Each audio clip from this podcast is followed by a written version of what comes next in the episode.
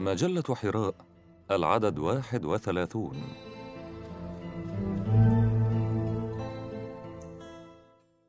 الإنسان والنبات بقلم الدكتور إبراهيم عبد الباقي أبو عيانة. سيظل القرآن الكريم معجزة الله الخالدة تحاج العقل وتتحداه إلى الأبد. فالقرآن معجزة العلم والمعرفة ومن الإشارات القرآنية قوله تعالى والله أنبتكم من الأرض نباتا وفي ذلك إشارة تلمح إلى درجة التشابه بين الإنسان والنبات وتوحد النشأة ووحدانية الخالق. والتعبير عن نشأة الإنسان من الأرض بالإنبات تعبير عجيب موح وهو يكرر في القرآن الكريم بصور شتى كقوله تعالى والبلد الطيب يخرج نباته بإذن ربه والذي خبث لا يخرج إلا نكدا. وكذلك قوله تعالى هو أعلم بكم إذ أنشأكم من الأرض وإذ أنتم أجنة في بطون أمهاتكم. والإشارة إلى نشأة الناس كنشأة النبات إشارة تستدعي التأمل فهي توحي بالوحدة بين أصول الحياة على وجه الأرض. وإن نشأة الإنسان من الأرض كنشأة النبات من عناصرها الأولية يتكون. ومن عناصرها الأولية يتغذى وينمو فهو نبات من نباتها وهبه الله هذا اللون من الحياة كما وهب النبات ذاك اللون من الحياة. فكلاهما نتاج الأرض وكلاهما يرضع من هذه الأم. وبعد الموت يعود كلاهما إلى الأرض ترابا. أصل واحد. إذا فتق الجنين البذرة وفسق عنها عند الإنبات مكونا جذيرا صغيرا معتمدا في غذائه على مدخر أمه البذرة متجها إلى الأرض حيث يستطيل ويشتد عوده فيبث فيها ويتغذى منها. شأنه في ذلك شأن الجنين في الإنسان والحيوان الذي يتغذى من أمه في بطنها ثم من لبنها حتى فصاله. وينشر الجذر شعيراته في التربة. يبتغي من فضل الله من ماء وعناصر غذائية ينتقيها بعناية فائقة فيما يعرف بالنفاذية الاختيارية. عافا عما لا يحتاجه. مقتصدا فيما يرغب فيه. ثم تأخذ هذه المواد مسارها لأعلى لتصل إلى كل خلايا النبات ضاربة أعظم الأمثلة لعظيم قدرة الله سبحانه وتعالى. وضآلة قدرات الإنسان الذي يعجز عن صنع مثل هذا مهما أوتي من علم وتقنية. النباتات المفترسة. لا حياة للإنسان والحيوان بدون النبات. فالمملكة الحيوانية جبلت على التطفل على النبات. لكن هل كل النباتات التي يقدر أعدادها بنصف مليون نوع بهذا السمو والنبل والرفعة؟ كلا بل إنها تضم العديد من النباتات ذات الممارسات العدائية الشرسة مثل الإنسان فمنها ما يهاجم شقيقة من النبات أو يعتدي على بعض الحيوانات أو الحشرات الضعيفة بأسلحتها الكيماوية. فالنبات أول منتج ومستخدم للأسلحة الكيماوية والغريب أن تلك الأنواع المفترسة تنتج غذاءها ذاتيا كبني جلدتها ولكن لديها أعضاء تحورت لتمكنها من اقتناص فرائسها التي تمدها بالنيتروجين الذي تفتقر إليه التربة التي تقطنها. ويجب أن لا نترك هذا المقام دون أن نسوق أمثلة لنباتات مفترسة تشترك جميعها في آلية الافتراس معتمدة في ذلك على إفراز سائل حلو المذاق جاذب للضحية برائحته الزكية. وما أن تصل الضحية إلى الشرك يقفل عليها الفخ وتهوي في بركة من الأحماض الكاوية والأنزيمات المحللة فتتحلل الضحية وتمتص وتمر في عصارة النبات. هذا برغم اختلاف الأشكال والأسماء فمنها نبات الديونيا والدروسيرا ونبات الجرة.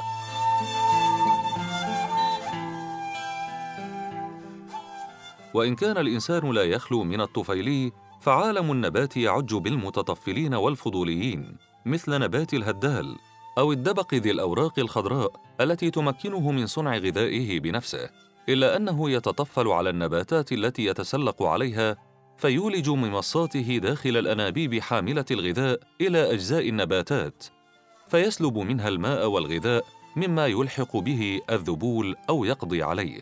وهناك الهالوج المتطفل على النباتات العائلية البقولية الذي إذا تمكن منها سبب خسائر فادحة. نبات يدمع. النبات كالإنسان يولد ويموت ويفرح ويحزن بل قد يصاب بصدمات عصبية. هذا ما أكدته النتائج المسجلة بأدق الأجهزة على نباتات وضعت في مركبات الفضاء حيث عانت من الاضطراب والخوف وما لبثت أن هبطت إلى الأرض حتى عاد إليها الهدوء والاطمئنان والسكينة وانقشع عنها التوتر والقلق. وعلى النقيض من ذلك فهي تتمايل راقصة منتشية فرحا بالماء بعد العطش. وكما يلطف العرق درجة حرارة الإنسان فالنباتات تملك أنظمة تكييف تلطف من حرارتها بتبخير الماء عن طريق الورقة فيما يعرف بالتنح بتقنية معجزة. حيث يحاط الثغر بخليتين حارستين تتحكمان في فتح الثغر وإغلاقه حسب حالة الجو وحاجة النبات للماء. وقد يزيد التنح في بعض النباتات فيتجمع بخار الماء في قطرات يخيل للناظر أنها تبكي. ويبدو هذا جليا واضحا في نبات القلقاس الهندي الذي يدمع في الليلة الواحدة حوالي 100 سنتيمتر مكعب من الماء المحمل بالأملاح والأحماض الأمينية وغيرها. ويتم هذا في قنوات تشبه القنوات الدمعية في الإنسان. والنبات يتنفس كالإنسان فيتنفس الأكسجين وينفث ثاني أكسيد الكربون على مدار حياته. ولم تعرف هذه الحقيقة إلا في عام 1779 النبات معمل متحرك. للنبات ساعته البيولوجية التي تضبط إيقاع حياته من نوم ويقظة فتنبهه بموعد شروق الشمس ليهيئ نفسه ويشمر عن ساعده ليقوم بتشغيل أكبر المصانع الحيوية على وجه الأرض. لينتج بلايين الأطنان من الغذاء فيما يعرف بالبناء الضوئي حيث تحور بروتينا يسمى دي واحد مهما جدا في عملية البناء الضوئي. وإذا اشتدت الحرارة تنبه النبات لإنتاج فلافونويدات التي تعمل كسرابيل تقي النبات شر هذا الحر. وقد يخلد النبات للنوم وأهم أجزاء النبات التي يظهر عليها النوم هي الأزهار التي تستسلم للنوم ليلا أو نهارا. وإن كان الصوت عند الإنسان وسيلة اتصال وتبادل أفكار فالصوت عند النبات ما خلق إلا لمناجاة الواحد الأحد وتسبيحه ليل نهار. ففي تجربة باهرة عالية التقنية تمت في جامعة باريس بمختبر كهروفيزيولوجيا الأغشية ثبت أن وجود بعض المذابات مثل النترات مكن الباحثين من ملاحظة استقطاب زائد عند الخلايا وخاصة عندما تمتص الخلايا النباتية عيون النترات أو الكلورور وهذا الاستقطاب الزائد والمتغير بتغير المذابات يمثل الاستقطاب العام للخلايا النباتية ويمثل الحالة الفيزيولوجية التي تكون عليها الخلايا. هذا الاستقطاب يؤكد فرق الجهد بين داخل الخلايا والوسط الخارجي.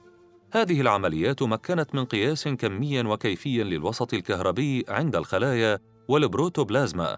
وكان من الضروري ربط كشاف الذبذبات الناتجة بمضخم جد دقيق لتحويل إشارات الذبذبات إلى أصوات متزامنة مع الجهد الكهربي المقاس بكشاف الذبذبات. خلاصة القول. وجد أنه كلما زاد أيون النترات عند الخلية سجل استقطاب زائد. وكلما انتشرت كمية زائدة لأيون النترات داخل الخلية كلما كان الاستقطاب الزائد قويا.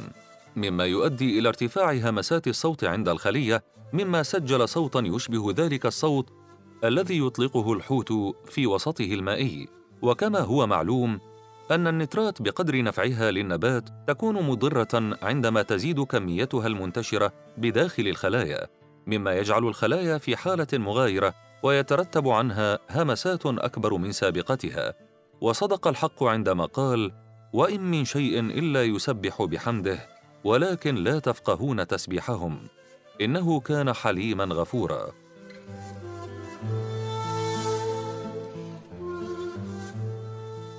وكما يسجد الإنسان والنجم وسائر المخلوقات لله يسجد النبات والنجم والشجر يسجدان. وهذا ما أكدته القياسات المأخوذة على أوراق النباتات والأشجار. فلقد ثبت أنها تأخذ اتجاها معينا على مدار اليوم وكأنها تأخذ وضع السجود. معجزة التشابه. الخلية هي الوحدة التركيبية والوظيفية الأساسية للحياة وتعتبر الخلية كائنا حيا كاملا في الكائنات وحيدة الخلية. بينما في الكائنات الراقية متعددة الخلايا فإنه يوجد تجمع لعدد هائل من الخلايا المختلفة والتي تنظم بكل دقة والأنسجة تكون بدورها عضوا والأعضاء تتحد لتكون كائنا حيا. سواء أكان نباتا أو حيوانا أو إنسانا. وبالرغم من تعدد النواتج التخصصية والوظيفية للخلايا في الكائنات المختلفة إلا أن الخلايا متشابهة إلى حد كبير في احتوائها على عديد من العضويات التي تتم فيها التفاعلات الكيماوية. كذلك تتشابه في الأغشية البلازمية والأحماض النووية ال DNA وال RNA والتي تعمل كمكونات أساسية في ميكانيكية نقل المعلومات الوراثية ونقل الصفات من جيل لآخر في الكائنات سواء كان إنساناً أو حيواناً أو نباتاً. هذه الأحماض النووية جوهرية الوظيفة. توجد في جزء متناهي الصغر قطره من خمس إلى عشر ميكرونات منغمس في السائل الخلوي لكل الكائنات ويسمى النواة. والمعجز أن ال DNA أو الحمض النووي الديوكسيريبوز له تركيب واحد في الإنسان والكائنات الراقية ومنها بالطبع النباتات ويتكون الدي إن إيه من شريطين ملتفين حول بعضهما يشبهان السلم والذي تتكون جوانبه من جزيئات السكر والفوسفات.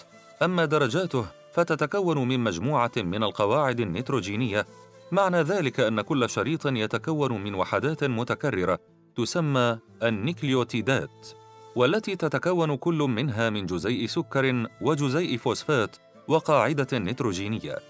وهناك أربع قواعد نيتروجينية مختلفة وهي الادينين والثيمين والسيتوزين والجوانين. وتتابع هذه القواعد على شريط الحمض النووي DNA هو الذي يحدد التعليمات الوراثية لخلق الكائنات الحية المختلفة. وكذلك فإن اختلاف تتابعها داخل كل نوع يخلق التباين بين أفراد النوع الواحد.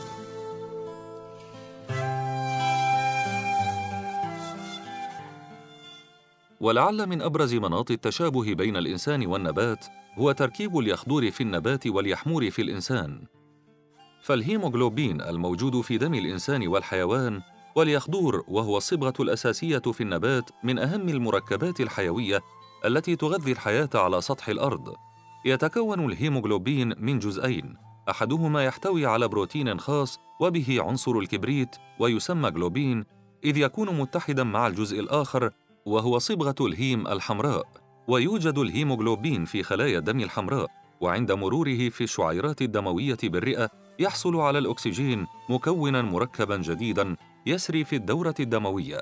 وعندما يصل إلى أنسجة الجسم يمدها بالأكسجين. كما يتحد مع ثاني أكسيد الكربون الموجود في هذه الأنسجة مكونا مركبا جديدا يسري إلى الرئتين مرة أخرى ليخلص الجسم من ثاني أكسيد الكربون في عملية الزفير وهكذا. أي إنه معمل متحرك داخل الجهاز الدوري بقدرة الله. أما اليخدور فيقوم بوظيفة تحويل الطاقة الضوئية التي يحصل عليها النبات من الشمس إلى طاقة كيميائية مخزنة في نواتج البناء الضوئي. وبلايين الأطنان من المركبات العضوية التي تتغذى عليها الكائنات التي تعيش على سطح الأرض. وهنا يوجد معمل دقيق أيضا يقوم على تبادل الأكسجين وثاني أكسيد الكربون وتتجلى هنا معجزة التشابه الكبير بين التركيب الكيميائي لكل من صبغة الهيم وصبغة اليخدور فكلاهما عبارة عن متراكب للمركب الحلقي المعروف باسم بروفين والذي يتكون من أربع حلقات البيرول حلقة خماسية غير متجانسة تحتوي على النيتروجين في أحد أركانها متصلة ببعضها في شكل حلقة بواسطة أربع مجموعات من الميثين. مع بعض الفروق في نوعية المتراكب تتناسب مع وظيفة كل منهما. فالهيم عبارة عن متراكب حديدوز إذ يتمركز أيون الحديد الثنائي وسط حلقة البورفين. أما في حالة اليخضور فنجد المغنيسيوم بدلاً من الحديد. ولعل هذا التشابه العجيب والمعجز هو ما دعا الكثير من العلماء للاعتقاد بأن الكلوروفيل مادة بناء الهيموغلوبين لكل الأكلة من البشر والحيوانات حيث وجد أن للكلوروفيل تأثيرات بنائية للدم شبيهة بتأثيرات الحديد مما يمكنه من علاج الأنيميا الحادة. ولما كانت عصارة النبات المحتوية على الكلوروفيل تحتوي على أكسجين سائل مما يسمح لنقاء الذهن ووضوح التفكير كما أنه يعمل كمانع طبيعي للأكسدة. وفي النهاية إن الله وحده هو الخالق البارئ المصور وإن الكون لم يخلق صدفة بل خلق بيد مبدعة والكون يعج بالكثير من آيات الله. وما علينا إلا أن نتأمل ونتفكر في بديع خلق الله جل جلاله.